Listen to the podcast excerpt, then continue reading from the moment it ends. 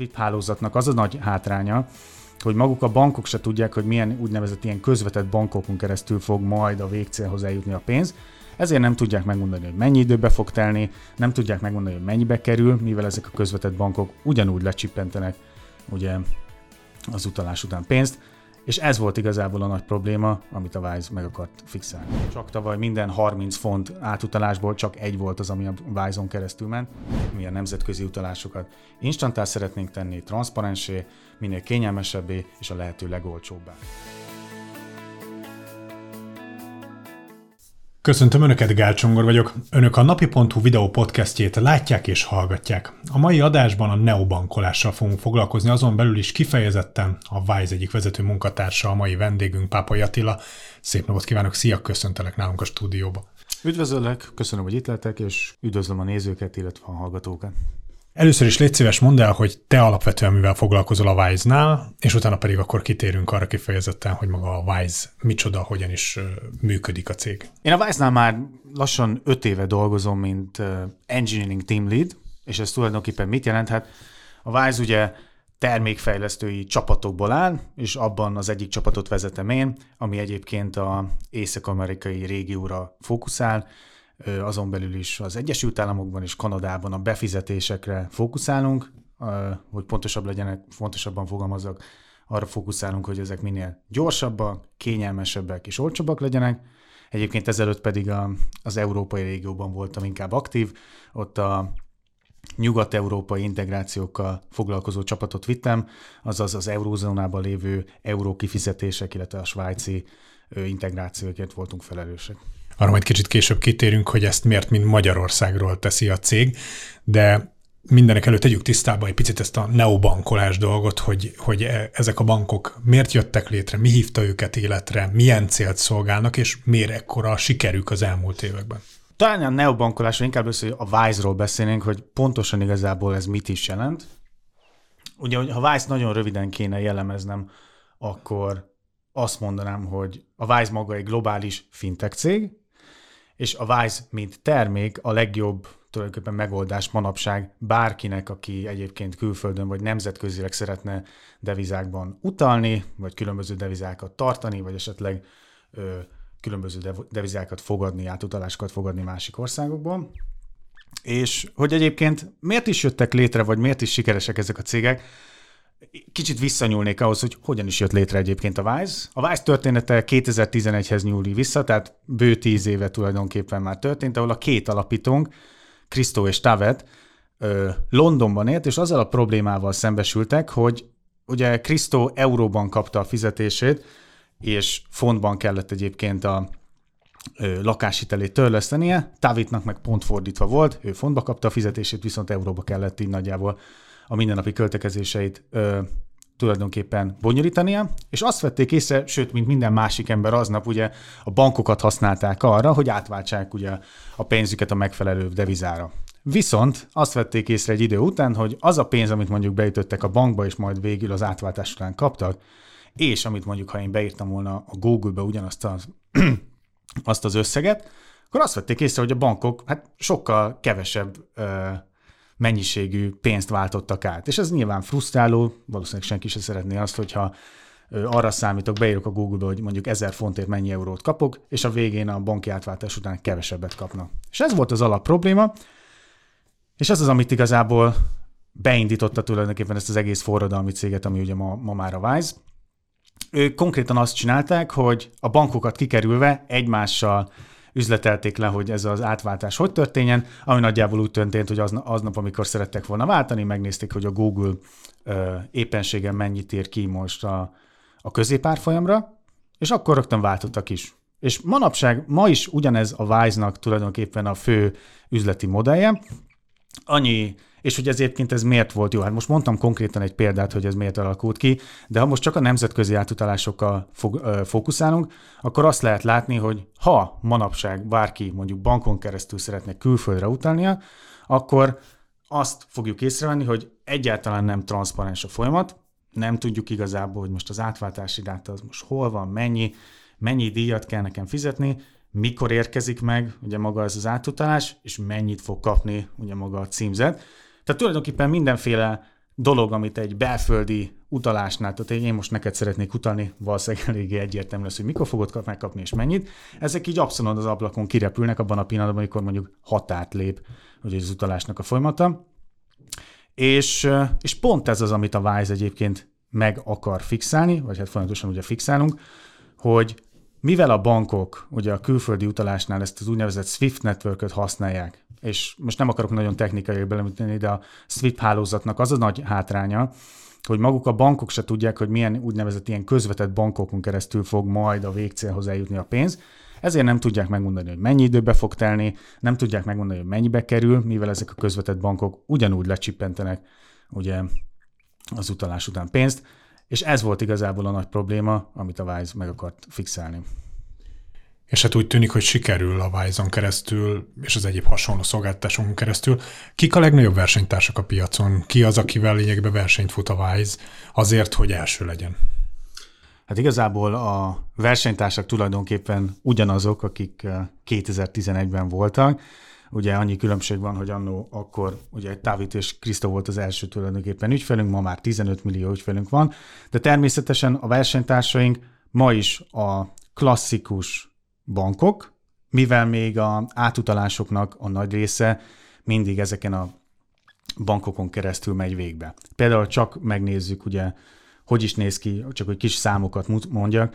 Ugye a csak tavaly megnézzük, a Vice kimutatta, hogy összesen körülbelül 1 milliárd eurót sikerült spórolnunk azoknak a fel, az ügyfeleinknek, akik minket választottak, és nyilván ez az 1 milliárd euró, hát most nem azt mondom, hogy a kukába ment volna, de hát nem az ő zsebükbe landolt volna. Hanem ez a bankoknál maradt volna nyereségként. Pontosan. Vagy utalék formájában. Pontosan. Úgyhogy, úgyhogy ez mindenféleképpen egy nagy küldetéstudatot ad nekünk, de hát még óriási munka van hátra, hiszen csak tavaly minden 30 font átutalásból csak egy volt az, ami a Wise-on keresztül ment, tehát azt a 29-et még ugyanúgy. Igen, de hát nyilván nem lehetünk kimutatóak, hát Wise is egy profitábilis cég.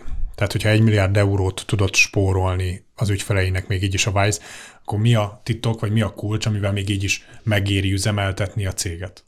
Itt a több kérdésed után nagyon érdekes, hogy mindig ahhoz nyúlok vissza, hogy mi volt 2011-ben, mert tulajdonképpen az a fő üzleti modell, meg a filozófia az még mindig ugyanaz.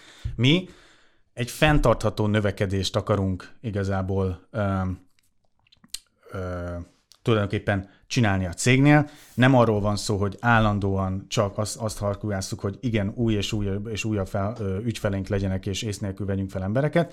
Nem. Mondjuk azért a részvényesek örülnek, tehát hogy a befektetők, hogyha ez így történik. Igen, tehát hogy egy fenntartható modellt szeretnénk betartani, és a fenntartható modellhez tartozik az, hogy minden ö, szolgáltatásunk után elkérjük annak a szolgáltatásnak az árát, nyilvánvalóan nekünk is pénzbe kerül, és ehhez egy kis ö, tulajdonképpen árat szabunk, amit ugyanúgy meg kell fizetni a felhasználóknak, de nekünk az a missziónkban benne van, hogy ezt folyamatosan ugye csökkenteni akarjuk, gyorsabbá akarjuk tenni az utalásokat kényelmesebbé és minél transzparensebbé. Tehát tulajdonképpen ennyi.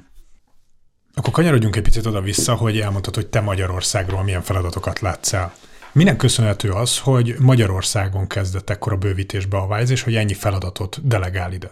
Igen, ami szerintem nagyon érdekes, főleg, hogy itt ülünk, meg hát nyilván én is a Budapesti irodánál dolgozom. A Budapesti iroda így 5-6 évvel ezelőtt ugye pár tíz fővel rendelkezett, és ma már több mint 500 fő dolgozik nálunk, ami mindenféleképpen fontos megemlíteni, hogy ez egy úgynevezett cross-functional office, azaz itt nem képviselteti magát a különböző ügyfélszolgálat, marketing, különböző termékfejlesztés, operations, tehát egy ilyen nagyon tarka ö, irodát lehet elképzelni magunk előtt, és, ö, és itt nem tulajdonképpen csak egy bizonyos buborékban dolgoznak az emberek, hanem mi is például az, az én csapatom, ugye, aki Észak-Amerikában, Észak-Amerikában is fejleszt, mi dolgozunk ugye a New Yorki a kollégáinkkal, a londoni munkatársainkkal, néha-néha még akár Szingapúrral is. Az időeltolódás nem okoz problémát? Ö, megnehezíti néha-néha a folyamatokat, de hát szerencsére a Wise, a kultúrában ez benne van, hogy ez nem lejelenthet problémát. Úgyhogy Budapest mindenféleképpen egy kulcsfontosságú ö, szerep mind az iroda szempontjából, és mind egyébként a deviza szempontjából is. Tehát ha megnézzük, ugye ö, két évvel ezelőtt volt az, hogy ö, mi direktben sikerült integrálódnunk az itteni kifizetési rendszerrel, a Giroval, aminek nyilván az volt a hatása, hogy tudtuk a küldetésünket, vagyis a missziónkat tovább folytatni. Olcsóbbak lettek az utalások, sokkal gyorsabbak lettek az utalások, illetve tudtunk most már ugye magyar bankszámlákat is ö, adni ugye az ügyfeleinknek. Ami szerintem még mindig nagyon, még mindig nagyon érdekes a Budapesti irodában, amit te is említettél, hogy itt rengeteg különböző termékfejlesztési csapat dolgozik, tehát az Észak-Amerika régió mellett mondom, az egész Európának tulajdonképpen az integrációért felelős csapata itt dolgozik. Az összes úgynevezett ilyen KYC, fraud és társai, azok is képviseltetik magát, tehát nagyon sok mindenféle csapat van itt. És nyilván azért van itt, azért van ez így, mert azt látjuk, hogy Magyarországon erős kompetencia van. Igen, de hogy, hogy az erős kompetenciák mellett szerinted mi lehet az oka, hogy az anyavállalat ide preferál, és, és hogy így látszik, hogy itt bővít folyamatosan, és egyre több és nagyobb bővítéseket akar végrehajtani. Igen, tehát ugye 5-6 évvel ezelőtt szerintem, amikor itt felmérték, hogy hol lehet mondjuk Európában viszonylag mind időzónaigyűleg, minden más szempontból egy jó pozíciót nézni, a jelenlegi ugye, vagy az akkor is meglévő London iroda mellett. Valószínűleg több országot megnéztek akkor ugye az vezetők, és végül Budapestet szemelték ki, és ahogy látjuk, ez egy elég jó befektetés volt, hiszen most is dővülünk fontosan. A jelenlegi válságnak nevezzük, vagy recessziónak és a magas inflációnak van-e valamilyen hatása a vállalat működésére? A vállalat működésére olyan szempontból nincsen, hogy ugye válság idején is az embereknek folyamatosan kell ugyanúgy nemzetközileg pénzügyek, pénzügyeket kezelnie, tehát ez a folyamat például nem állt meg. Amit igazából mi látunk, és folyamatosan ezt a szolgáltatást is nyújtjuk, hogy most még inkább fontosabb az, hogy az emberek minél olcsóbban tudjanak utalni, és nem lesz olcsóbb megoldás a Wise-nál. Tehát most még inkább oda kell tennünk magunkat ugye az ügyfeleinknek, hogy a legjobb megoldást tudjuk nekik nyújtani. Van-e valami olyan termékfejlesztés, ami most közvetlenül előttetek áll, amivel új piacokat, új ügyfeleket szeretnétek megnyerni? Ugye nagyjából kétféle stratégiát tudunk a termékfejlesztéssel kapcsolatban követni. Ha most a WISE modellt nézzük, az egyik az úgynevezett expanzió, tehát minél több országban szeretnénk, hogy a WISE, mint maga termék elérhetővé, elérhetővé váljon ugye új ügyfeleknek. És hogyha egy adott országban egyébként elérhetővé lettünk, akkor minél több terméket, funkciót a Wise palettáról meg tudjunk, tehát hogy elérhetővé legyen. Amit mondtam már ugye a fenntartható növekedéssel kapcsolatban is, a lényeg az az, hogy nekünk a felhasználó, az ügyfeleink mondják meg, hogy pontosan mit csináljunk, ők azok, akik ezt az egész termékfejlesztési folyamatot tulajdonképpen szavaznak, hogy, hogy hogy legyen. Ha egyébként valakit érdekel, nekünk van egy publikus roadmapünk, ahogy szintén lehet ezekről szavazni. De egyébként, ami fontos, ha most megnézzük az előző tíz évet, ugye honnan indultunk nemzetközi átutalásokról, arra sikerült egy nagyon jó megoldást adni. Utána kaptuk azt a visszajelzést, hogy oké, okay, most, hogy tudok utalni, tök jó lenne különböző devizákban is lehetne egyébként pénzt tartani, ezt is megtartáltuk. Most, hogy lehetett különböző devizákban tartani pénzt, jó lenne azt elkölteni, ugye erre jött ki nekünk ugye a kártya megoldásunk, amivel bármelyik devizáról a legjobb, legolcsóbban lehet ugye fizetni. Tehát arra, arra akarok igazából célozni, hogy ezek mind ügyfél visszajelzések alapján jöttek létre. És ami most például nem olyan rég kezdődött el nálunk, az kettőfajta folyamat. Az egyik ez a Wise platform, ami tulajdonképpen azt jelenti, hogy eddig a Wise-nak a szolgáltatásait te csak úgy tudtad használni, ha felmentél a honlapukra, honlapunkra és beléptél, regisztráltál, stb. Viszont tök jó lenne, hogyha ezt a szolgáltatást egyébként ki tudnánk ajánlani másoknak. És ez egyébként viszont elég sikeres jelenleg is, hiszen csak Amerikáról megnézzük ott a Google Pay, egyébként a Wise-al van integrálva, tehát hogyha valaki bárkinek egy másik devizában akar utalni, akkor minket használ, a Stripe is minket használ például különböző kifejezésekre, vagy ami most így ugye a otthoni munkavégzéssel tipikusan ö, nagyon mm, forró téma lett ugye a deal, ő is minket használ kifizetésekre, vagy a másik történet az pedig az, hogy most, hogy nekem vannak különböző devizáim, azt szeretném, hogyha ezek a devizák nőnének, ezért például elkezdtünk különböző fejlesztéseket ezzel kapcsolatban. Az Egyesült Királyságban már az Asset Productunk elérhető, szintén Szingapurba, ahol bizonyos befektetési alapokba is lehet fektetni a meglévő devizáinkat. Úgyhogy azt szeretnénk, hogy ezt minél több országban például elérhetőek legyenek. Nézzünk néhány konkrét kérdést magák, magukkal a szolgáltatásokkal kapcsolatban technikailag, hogy miért a belga 30%-os forrásadót vonják a magyar számlatulajdonosok eurója után, és nem pedig a magyar 15%-ot? Igen, mielőtt ugye válaszolnék a kérdésre, csak elmondanám, hogy ahogy az uh, interjú ellen is mondtam, ugye engineering lead vagyok, tehát nekem van egy tulajdonképpen egy általános tudásom ezzel a kérdéssel kapcsolatban, de természetesen nálunk vannak csapatok, akik konkrétan azért felelősek, hogy a megfelelő adózási formákat kövessük a Wise-nál. De röviden, tömören, amennyire én értem ezeket a dolgokat, úgy történik, hogy maga a Wise Európán belül Belgiumban van regulárva a ö, Belga Nemzeti Bank által, és ezért bármiféle ilyen ö, operáció után nekünk alapértelmezetten a belga adókat kell fizetni. Ami viszont megbonyolíthatja a helyzetet, ugye itt a különböző kettős adóztatási megegyezések az, a különböző országok között, viszont ahhoz, hogy ezeket az megegyezéseket egyébként különböző ügyfelünkre ki tudjuk nyújtani, ahhoz nekünk olyan dokumentumokat kellene bekérnünk, amik jelenleg nincsenek, ezért nem tudunk legálisan se másfajta adózási százalékokat kiállítani. Tehát azt javasoljuk azoknak, akik mondjuk szeretnének 15 százalékot, hogy mindenféleképpen beszéljenek az adótanácsadókkal, és hogyha úgy látják, hogy ez nekik valamiért valóban jár, akkor pedig a belga adóhivatalhoz lépjenek kapcsolatban. De ez hirtelen azért eléggé bonyolultnak hangzik így elsőre felhasználói füllel. Hát pontosan, mert ez egy, az adózás önmagában is egy bonyolult folyamat. Tehát, hogy azt nem tudjuk azt a felelősséget nem tudjuk vállalni, hogy mindenkinek a... Mert ugye az adózás nagyon sok mindentől függ, tehát attól, hogy az embernek hol van a lakhelye, az, hogy milyen adózási formában csinál ezt meg azt. Mondom, nekünk ehhez nincs hozzáférésünk, ezért nem is tudjuk. És egyelőre akkor erre nincs megoldás. Egyelőre erre nincs megoldás. Jó. A Wise, ahogy alapvetően írják, hogy nem egy bank. A számlán nem tényleges pénzt tárol, csak egyenleget mutat. Hogy valójában hová kerül a tényleges pénz, és a Wise adott országbeli partnerbankjánál kerül elhelyezésre?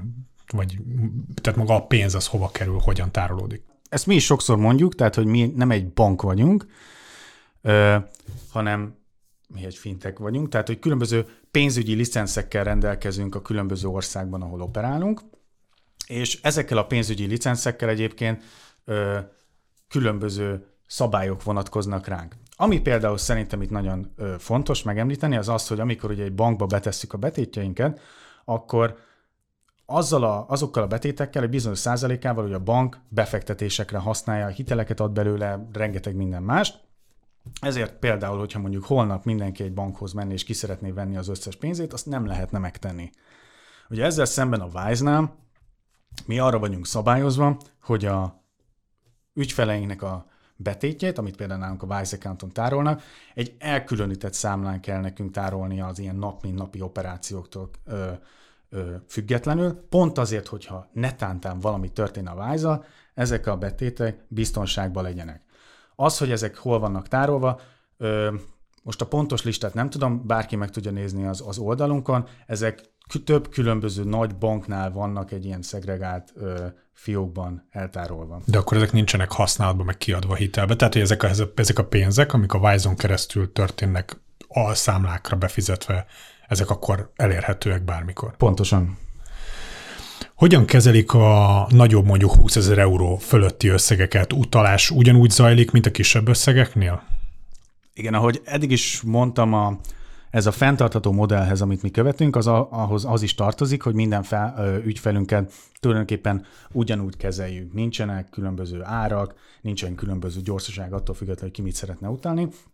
A mag, tehát az ilyen nagyobb volumenű utalásokkal annyi különbség van, hogy tehát ha mondjuk valaki több mint nem tudom 50 ezer eurót szeretne küldeni, hogy ott például extra információkat be, tudunk, be fogunk kérni az adott ügyfelünktől, milyen információkról beszélek, mondjuk bankszámla kivonat, esetleg a személyigazolványról egy beszkenelt kép, bármiféle befektetésekkel kapcsolatos információk. Ezt csak azért csináljuk, hogy mindenféleképpen tudjuk azt biztosítani, hogy a címzethez, hát valóban a jó címhezetet fog megérkezni a pénz, és a leggördülékenyebben. Egyébként a, a hazai hatóságokkal, tehát az adott országbeli hatóságokkal összeköttetésben van ilyen szempontból a WISE? Van valamilyen jelentési kötelezettsége? Ennek a részleteit pontosan nem tudom, ez, ezt is országa válogatja. A jelente bármilyen árfolyam kockázatot a WISE számára az, hogy középárfolyamon vált mindig? Igen, ö, ugye ha esetleg mondjuk a hallgatók közül valaki nem tudja, hogy nagyjából nálunk hogy is működik egy utalás, úgy történik, hogy bárki most felmehet a, az oldalunkra, és tulajdonképpen egy tetszőleges összeget beírhat, és ott látni fog tulajdonképpen egy átváltási rátát, amit mi egy bizonyos ideig megtartunk. Ez országfüggő, attól függő is, hogy például a hétvégén lehet elutalni, vagy nem, de tegyük fel, hogy pár óra. És addig a pár óráig, hogyha valaki elutalja a pénzt, akkor garantáltan azt a átváltási rátát fogja kapni, amit ott mi megjelenítettük. Ebben igen benne van, hogyha abban a pár órában esetleg úgy mozog ez az árfolyam, hogy mondjuk éppen az ügyfelünknek ez jobban jön ki, akkor mi valóban elszenvedhetünk ezzel kapcsolatos veszteségeket. veszteségeket. De ezt egyébként fedezi a, a költség, a váltási költség, amiben van kalkulálva? Vagy itt tényleg előfordulhat az, hogy a Vice számára mínuszos lesz egy utalás? Ö, előfordulhat, előfordulhat. Mondom, abban, ezek viszont tehát ö, elenyészőek. Abban a pillanatban, amikor valóban látunk, hogy valami ö, valami extrémebb esemény történik itt az árfolyamokkal kapcsolatban, csak egy konkrét példát mondjuk, amikor például történt a Brexit, akkor pont azt láttuk, hogy annyira volatilis volt ugye az árfolyam, hogy bizony nekünk le kellett a, a, az összegeket korlátoznunk, amiket rajtunk keresztül ugye lehetett utalni. Tehát nyilván beavatkozunk, amikor kell, de egyébként nem szeretnénk ezzel tovább korlátozásokat tenni. Nyilván a határ a csillagosség, de és azt is mondtad, hogy, hogy egy tudatos, hatékony fejlődés az, amit a Vice kitűzött célul, de mégis mi az, amit így a cég kitűzött céljának, hogy az elkövetkezendő években el akar élni bővítés, fejlesztések céljából, ügyfél megszerzés céljából? Ugye bővítés, ügyfélmegszerzés, bármi ilyesmi, ahogy ugye eddig is mondtam, mindig a ügyfeleink mondják el azt, hogy mit szeretnének, és azt ugye le fogjuk, meg fogjuk tenni a legjobb tudásunk szerint, és az pedig, hogy mi az, vagy hogy mik azok a főbb tulajdonképpen gondolkodási módok, amiket minket vezérel, az pedig a küldetéstudatunk, ami nem más, mint mi szerint mi a nemzetközi utalásokat instantá szeretnénk tenni, transzparensé, minél kényelmesebbé és a lehető legolcsóbbá. Bármi, ami ebbe a, hogy is mondjam, mondásba beesik, azt mi meg fogjuk csinálni. Mi a Wise legnagyobb piaci előnye a versenytársakkal szemben, hogyha meg kellene fogalmaznod? Pont ez a misszió. Tehát pont az, hogy Nyilván nem akarok általánosítani, nem akarok bárkiről beszélni, de mi a, a termékfejlesztés során is mindig az első az, hogy az ügyfelünknek mi a jobb. Bármilyen fejlesztést csinálunk, legyen az bármi, ott konkrétan azt nézzük meg, hogy az ügyfélnek valamilyen szinten ebből jobb lesz, vagy nem lesz jobb. Nem lesz nálunk olyan áremelés, vagy valamiféle lassítás, amivel csak a Wise-nak lesz rossz, hiszen tudjuk, hogy hosszú távon azzal az, pont, az fogjuk, pont az ellenkezőjét fogjuk elérni, amit szeretnénk. Szerintem ezt nem mutatja semmi se jobban, mint hogy tavaly minden fe, ö, három felhasználóból kettőt a barátja ajánlott nekünk. Tehát, hogy ez az nekünk az a nagy előnyünk, ami szerintem a bankokkal szemben folyamatosan és folyamatosan egyre nagyobb lesz. Pápa nagyon szépen köszönöm az interjút. Önöknek pedig nagyon-nagyon szépen köszönjük a figyelmet. Ha eddig nem tették volna, akkor iratkozzanak fel a csatornánkra, kövessenek minket a friss tartalmakért. Hamarosan ismét új adással köszöntjük Önöket. Addig is minden jót!